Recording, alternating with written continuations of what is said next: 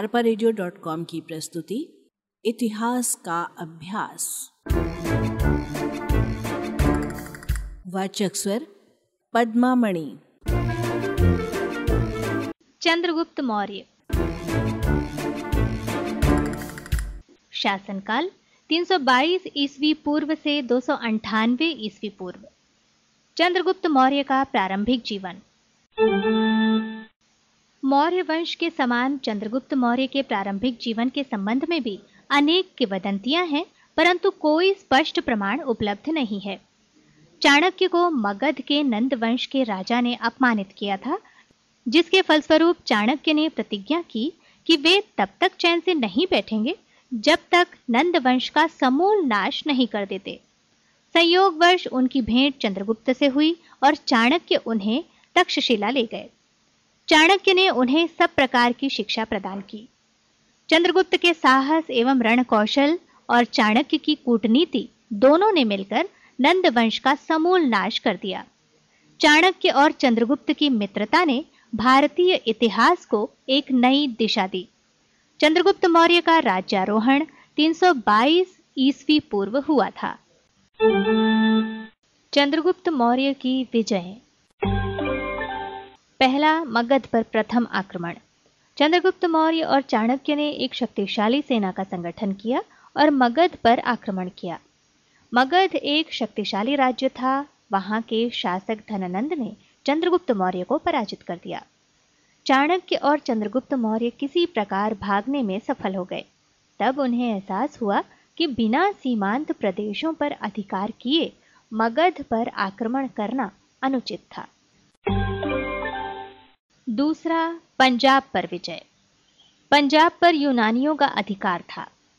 323 ईस्वी पूर्व में सिकंदर की मृत्यु का समाचार प्राप्त होते ही उत्तराधिकारियों में साम्राज्य विभाजन के लिए गृह युद्ध प्रारंभ हो गया, जिससे पंजाब में यूनानियों की शक्ति को अत्यधिक धक्का लगा और चंद्रगुप्त का कार्य सरल हो गया। चंद्रगुप्त मौर्य ने शक्तिशाली सेना के साथ पंजाब पर आक्रमण किया और यूनानी शक्ति को पंजाब से समाप्त करके लगभग 322 से 321 ईस्वी पूर्व में पंजाब पर अधिकार कर लिया। तीसरा, मगध पर पुनः आक्रमण। चंद्रगुप्त मौर्य का मगध के राजा धनानंद के साथ भयंकर युद्ध हुआ। धनानंद के पास विशाल एवं शक्तिशाली सेना थी। इस भीषण युद्ध में धनानंद की पराजय हुई। धनानंद की हत्या कर दी गई। चाणक्य ने चंद्रगुप्त की सहायता से नंद वंश का उन्मूलन कर दिया तथा मगध पर चंद्रगुप्त मौर्य का अधिकार हो गया। चौथा, सेल्यूकस से युद्ध। सिकंदर की मृत्यु के बाद साम्राज्य के लिए जो संघर्ष हुआ, उसमें सिकंदर का सेनापति सेल्यूकस पश्चिम तथा मध्य एशिया के प्रदेशों का स्वामी बन गया था। सेल्यूकस ने 305 ईस्वी पूर्व भारत पर आक्रमण किया, परंतु अब भारत की राजनीतिक परिस्थिति में महत्वपूर्ण परिवर्तन आ चुका था। मगध के सिंहासन पर चंद्रगुप्त मौर्य जैसा पराक्रमी एवं शक्तिशाली शासक था।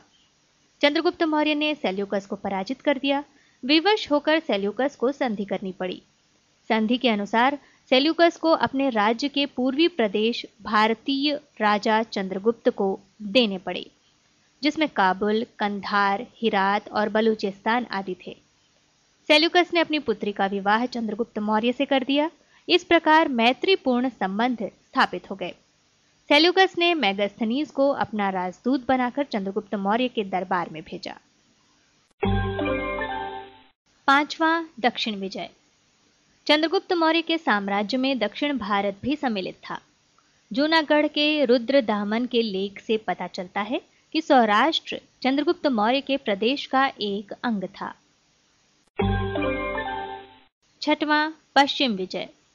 चंद्रगुप्त मौर्य ने पश्चिम भारत पर अधिकार कर लिया था।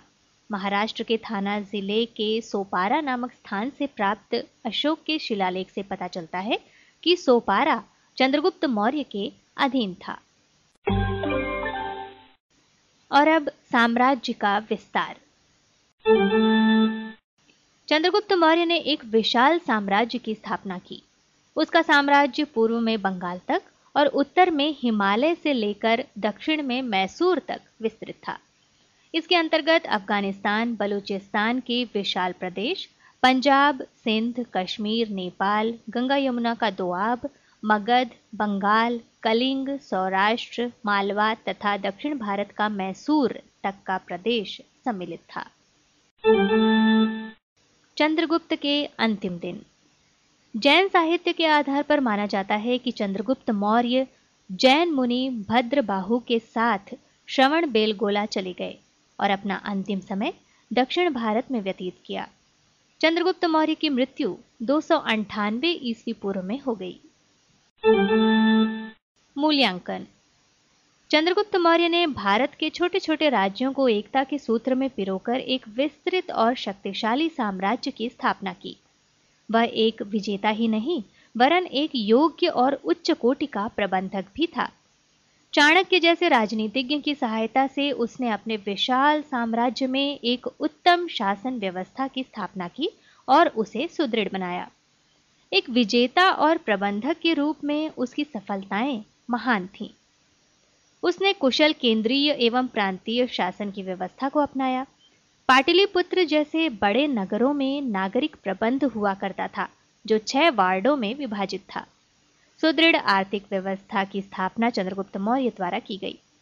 चंद्रगुप्त मौर्य के प्रयत्नों से न्याय व्यवस्था, गुप्तचर व्यवस्था और शक्तिशाली सेना का संगठन हुआ। अरपा की प्रस्तुति, इतिहास का अभ्यास।